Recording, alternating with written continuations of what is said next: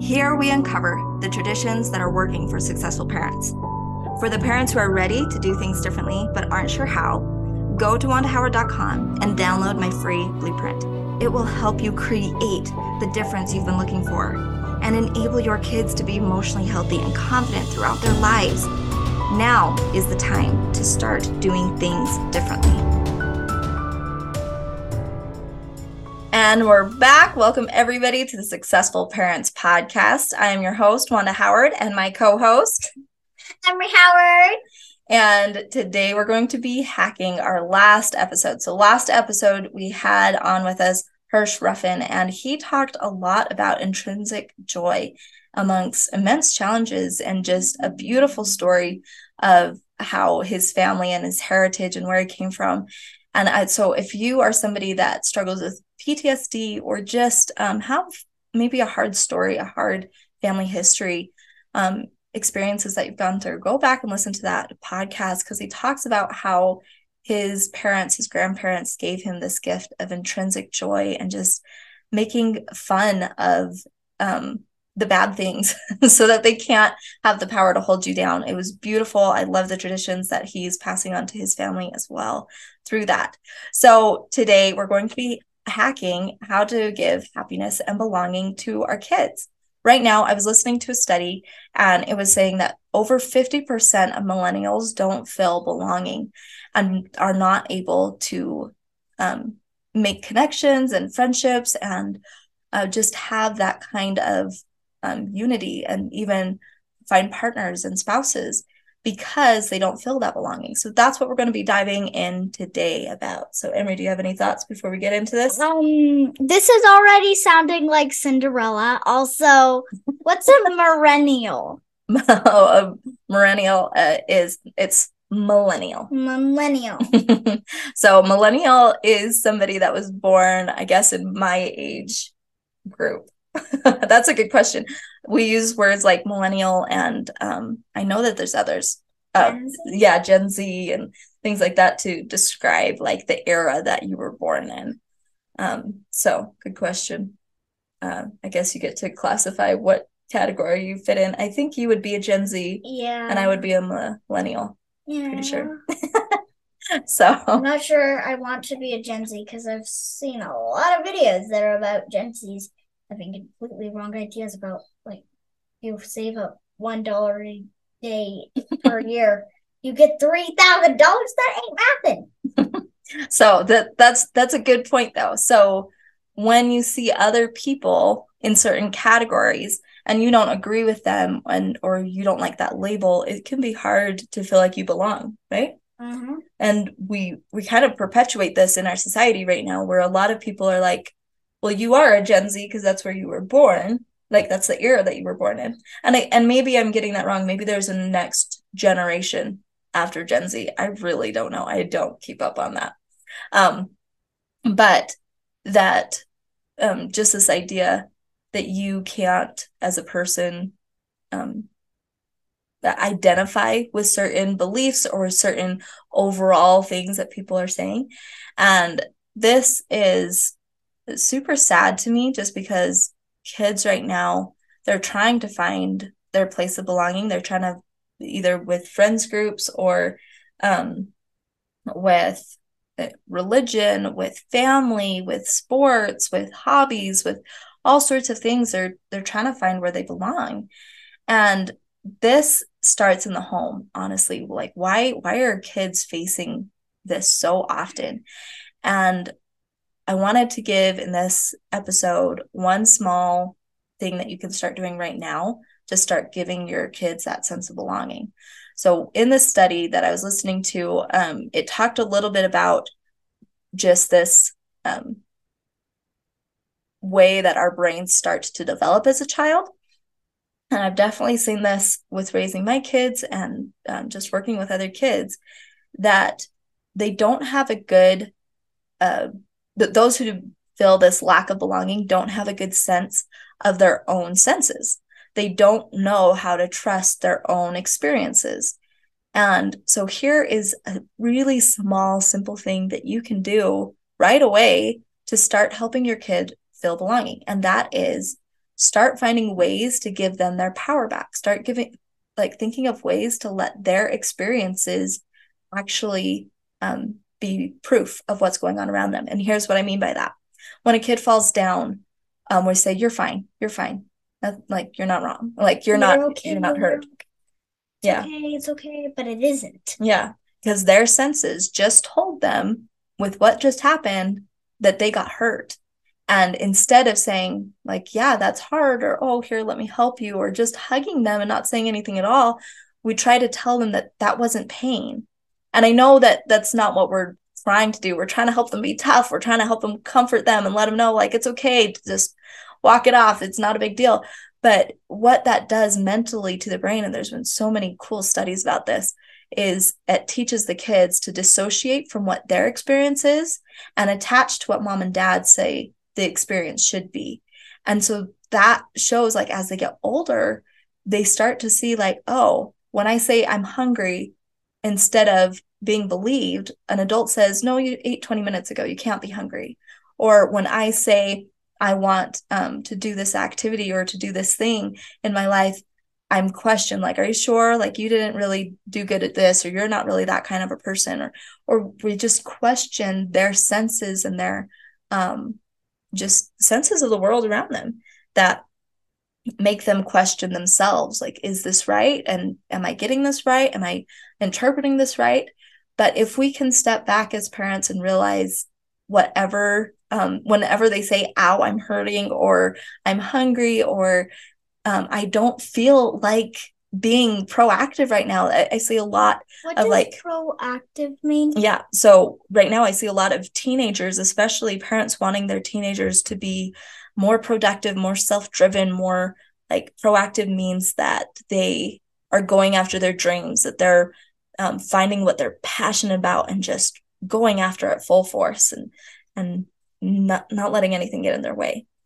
And a lot of times when our kids are tired or they just want to play on their phone or they just want a break or they want to go to sleep or they don't want to go out and make friends uh, we can tell them like no you need to and and we start wondering why they're not listening to us but what's really happen happening is their brain is trying to listen to their own senses. Their brain is trying to be like okay right now i just spent a full day of work or at school and i'm tired emotionally mentally. I'm just exhausted and maybe they want to take a nap but they don't feel like that would be productive. So they get on their phone and then they just start scrolling through it or there's actually been some really cool studies done too of how um, certain games help you process like i remember when i was going through um, just some trauma in my life and i kept having this intense urge i was a mom at this point young mom and i just kept having this intense urge to play tetris and I kept fighting it. I was like, that is so annoying to me. I don't want to play on my phone. I don't want to do that. It's just a waste of time. And I was beating myself up, but going through this traumatic experience, I was really wanting to play Tetris.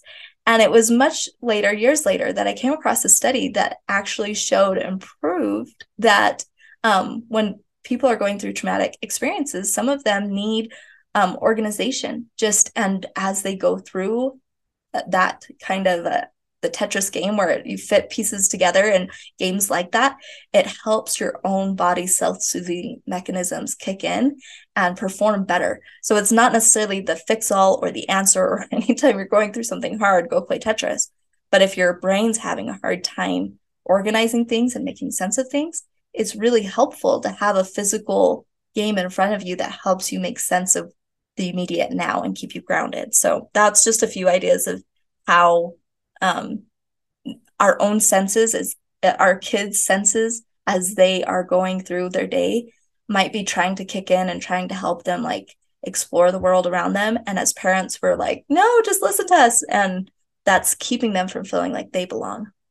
Um, so like you said earlier, like, why aren't they listening to me? Uh, isn't most it isn't mostly them not listening to you because I sure they want to listen to you. They just also have their own needs, so they're they just want to scream their eyes out. Um, it's um so uh it's more you not listening to them because you're like no, you don't want to. Uh, no, uh, you're not hurt. Um, but you're not listening to them saying they're hurt. Not like they're mm. not listening to you. I really like that. Yeah, because if anytime your kid is experiencing something and you're trying to say no you need to do this or no you're not hurt or no this is what needs to happen or this is what a productive life does look like and you're getting it wrong we're not actually listening to what um, our child is is saying and what their senses are trying to express right mm-hmm. Um, that that's why um sometimes I have a hard time getting babysat because that's the culture. I mean, it's mostly me watching other kids go through that, but it's like but they are hurt. yeah. they are hurt. But what makes them not hurt? Yeah. So, is there any other thing that you feel like we should add to this to help parents know how to help their kids feel belonging? Um, just I guess just let them know that they got their own feelings. They've got their own things that they are hurt, and that's okay. And just I comfort them through that. Um, um share this with others too because um just because they know they're not hurt in your home they don't know that in other homes because it feels crazy when i am told i'm not hurting I'm like but i am yeah and and this is really cool too because one thing that we've seen is emery knows that the like she said our culture is to say you're fine you're fine and when we empower our kids to know their own senses and they come after having experience with someone else that when they fell down, instead of giving them a hug or being there to listen, they um, came over and said, You're fine. Our kids now, they're able to like kind of pay attention and they kind of come to me afterwards and like this was weird and i were able to talk about it and they're able to learn but they're also able to um, just feel safe. Instead of me constantly feeling like how do i make sure that everybody talks to my kids this way? How do i make sure that when we go to big family gatherings that everybody talks this way? It it's not even an issue because my kids experience society our cultures and because home is a place where their senses is um, acceptable and it's good and they can pay attention to it then when somebody says like um, you're not you're not hurt or you're just fine or um, you need to get off your phone like they're able to pay attention like that's that's interesting. Why? Instead of oh this is an adult. I have to listen because my senses are leading me astray kind of kind of thing that's going on. And yeah that's that's robotic. Like if you were to get others to talk to us this way like how um um it's just like it's being a robot. Like you can't tell everyone, okay, this is my children's role. This is how you will talk to them. And if it's their culture, it's gonna be forgotten that quick. yep. I can't flick very well, so it's gonna be probably forgotten. can't hear that. And and you would lose the depth of just connection with those other people and their way of talking, huh? There's been lots of times where adults have talked to you in ways that maybe seem more gruff or more uh, critical, but because you have the grounding that you do at home i've seen you create good friendships with them and and not take it personally mm-hmm. still a little hard i kind of want to cry when that happens but yeah yeah it's yeah and sometimes sometimes you do cry but it's always done very respectfully and just um, sometimes you're able to because you don't want to be vulnerable in front of other people sometimes you do hold it in and sometimes you're okay with being vulnerable. And it that's the that's the beautiful part about life and that i just wish so many people so many parents could experience with their kids is that it doesn't have to all be controlled for them to grow up wonderfully. It just needs to their experience needs to be allowed and kind of uh, if if you're still kind of on the fence of like yeah but how do we really uh, do all of that i want you to think of adults with gaslighting we know this like we hear more and more about gaslighting where you tell somebody that reality is different than what reality is. But and that's what happens every day and it just every day to kids. Yeah. Like like you're not you're okay, you're okay, you're okay. But you're not and it's also causing more panic. Like Yeah. more panic because now they feel like they need to hold in that pain and that pain's wrong, right?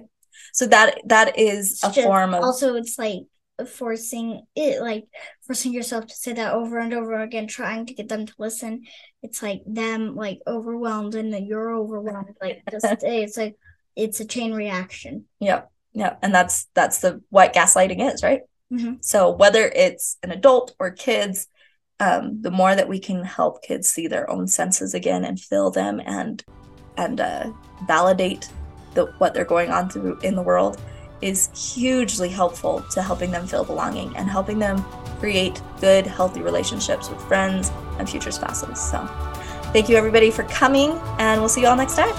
bye Thank you again for being a part of our podcast family and for the difference you are making right now in the world and in the walls of your own home. If you're wanting to support parents everywhere, you can do that by leaving a rate and review. This helps so many find connection and answers they are searching for. Also, don't forget to go to wandahoward.com and get your own free parenting blueprint. I love you all, and we will see you next time.